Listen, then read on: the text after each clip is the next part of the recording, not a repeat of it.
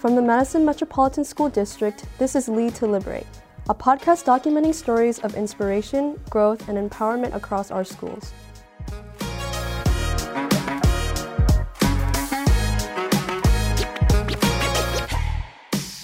Hello and welcome to Lead to Liberate. I am Dr. Carlton D. Jenkins, very proud superintendent here in Madison Metropolitan School District, and I am the host of this podcast. Today, we have an opportunity to have one of our amazing staff members. This is an individual that's already had an impact on our district, and we know that's going to continue to have an impact. Today, you're going to have an opportunity to hear her story, why she chose MMSD, and what she hopes to do in the future. Ms. Tara Tindall, how are you? Good. Okay, great. We're so glad to have you here today. Can you first of all just tell us a little bit in terms of about yourself or why you came to MMSD? Sure. I originally grew up in Black River Falls, Wisconsin. That's the home, that's the headquarters for the Ho Chunk Nation, which mm. is the tribe that I belong to. And I wanted to say part of the reason why I'm here is because of my own experience growing up in Black River Falls, in Wisconsin, in a small rural town, that I did not see myself or my people reflected in the school. I would finish my work and I would ask my fifth grade teacher, Mrs. Hagan, if I could go to the library. And she would smile really proudly because I was first one done and that I wanted to read some more. So I go to the library and I didn't tell her the real reason why I went there was because I wanted to find out about my tribe and about my people. Mm. Because there was no books in the mm. school about my people and I would search the library for books about, at that time we were called the Wisconsin Winnebago. And there was no books about Wisconsin Winnebago, and if there was, there was they were probably 50 years old. And I would only I I would end up going to the um, encyclopedias and look up Winnebago or look up Indian and by the time I was done with fifth grade, I knew pretty well um, about the Cherokee Trail of Tears. Mm. And all throughout um, my academics from K kindergarten up to 12th grade, I did not ever learn about my people or my tribe. And I also wanted to mention that when I started school, when I started kindergarten, I was the first person to attend public school in my family. Yeah, in the 70s. Because before that, all my older siblings were attending a one room mission, Indian mission school. So that was a big adjustment for our family. And growing up in um, Black River Falls, in the 70s attending public school i guess would you it wasn't probably as bad as the 50s civil rights but but it was um, i seen a lot of violence. And it was usually directed towards the native american males my brothers my cousins. So i grew up with that and and I also, when I did go to college, I got a degree, my undergrad in history, because I wanted to to learn more about all of the tribes in Wisconsin. So I'm trying to make a long story as short as I can. But after working for my tribe for 10 years in Indian education, then I um, I ended up moving to Alaska with my husband. We had a, a baby by then, and I ended up going to get my um, teaching license in Alaska. And I was really fortunate because Alaska has a very supportive um, higher education system regarding Indigenous education. And, and they also have a requirement that every, every teacher takes at least three courses that are related to American Indian or Alaska Native. And when I finished that one year program, then I went to New Mexico to be a teacher in a, in a classroom in Gallup, New Mexico, where my students were 100 were 99% Navajo speaking. And that really um, enriched my life. So after that, I became, I decided to come back here to Madison to go to college and get my master's in curriculum instruction. I also decided to get become a reading teacher and a reading specialist. So after I completed my Madison um, academics, I got a job at my hometown in Black River Falls, where I served as an interventionist for four years for, for elementary students. But I decided I needed to change, so I applied here at MMSD. Partly because I needed a change, but also because my children live here in Madison and my grandchildren. And I've always felt a special connection to this land that we, the Ho Chunk people, call Dejo.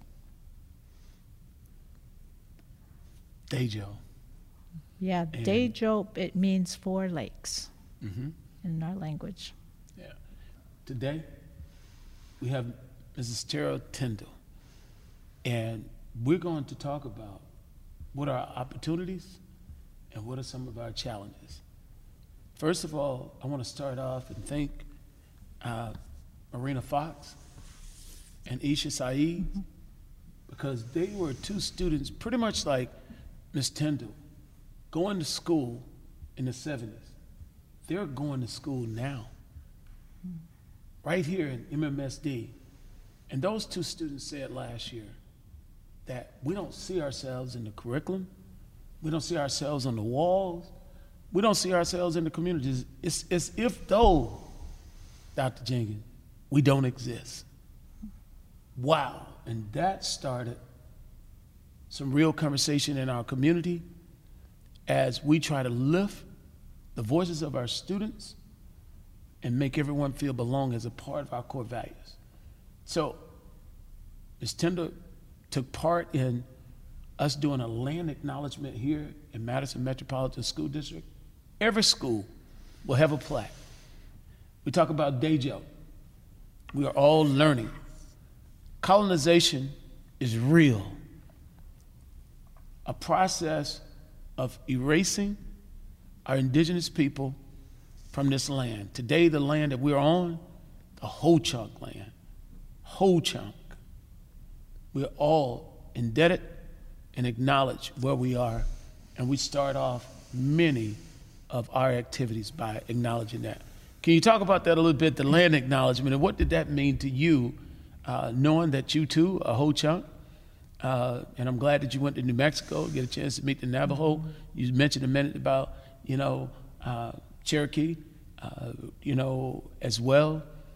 Tears, you know, Trail of Tears. But just, just talk. It's your, it's your mic. You on the podcast. Your show. So I wanted to talk about the indigenous invisibility that Marina Foxbaker and Issa Saiz talked about. That the, they felt like me in the 70s did not see themselves or learn about themselves or their people in the curriculum. But there's a, also the flip side about indigenous invisibility, and that is wanting to be invisible. Because when you are noticed, and you're often the only Native American in the school, then you get spotlighted as being the expert on everything Native. I also wanted to share about the status um, called urban natives. Urban natives are is a term that's fairly new and it's in comparison or contrast to reservation natives. So, reservation natives are the ones who grew up on the reservation, and there's certain images or ideas that one has about reservation Indians. They're um, all the negative stereotypes that you might have about natives unemployed, and but I also wanted to share that reservation natives and urban natives share a common history. Mm-hmm. The common history is that they've experienced intergenerational historical trauma of families experiencing relocation, foster home placement, and out of tribe adoption, as well as the same trauma as reservation Indians, such as the boarding schools. The boarding schools took place from about the 1880s up to maybe 20 years ago, where the children were taken away and placed in residential boarding schools far away across the country most often. And sometimes these children did not come home. Mm. Last year there was a large um, large movement to recognize all the children that all lives matter that brown lives matter because of our children that did not ever come home from the boarding schools. They were finding their bodies on the grounds of the indian reservation boarding schools or the boarding schools. Did you say 20 years ago or 200 years ago? 20 years ago. Wow. Mm-hmm. So, our um, urban natives, some of them are not aware of their own history. Even mm-hmm. our reservation native students are not aware of their own history, mm-hmm. like I was. So, when we did that land acknowledgement, to me, I felt a sense of connection. Mm-hmm. I felt a sense of renewal. Mm-hmm. And I felt a sense of healing. Mm. I felt like my ancestors were there. Mm. All of the ones who who fought off who fought to protect the land and to protect their families. I felt that their spirits were there and that they were giving us all a boost. And it was very emotional for me because this is Ho Chunk land. Mm. So it really it means a lot. And I want to thank you for that and thank the school board and all of the community who supported that work.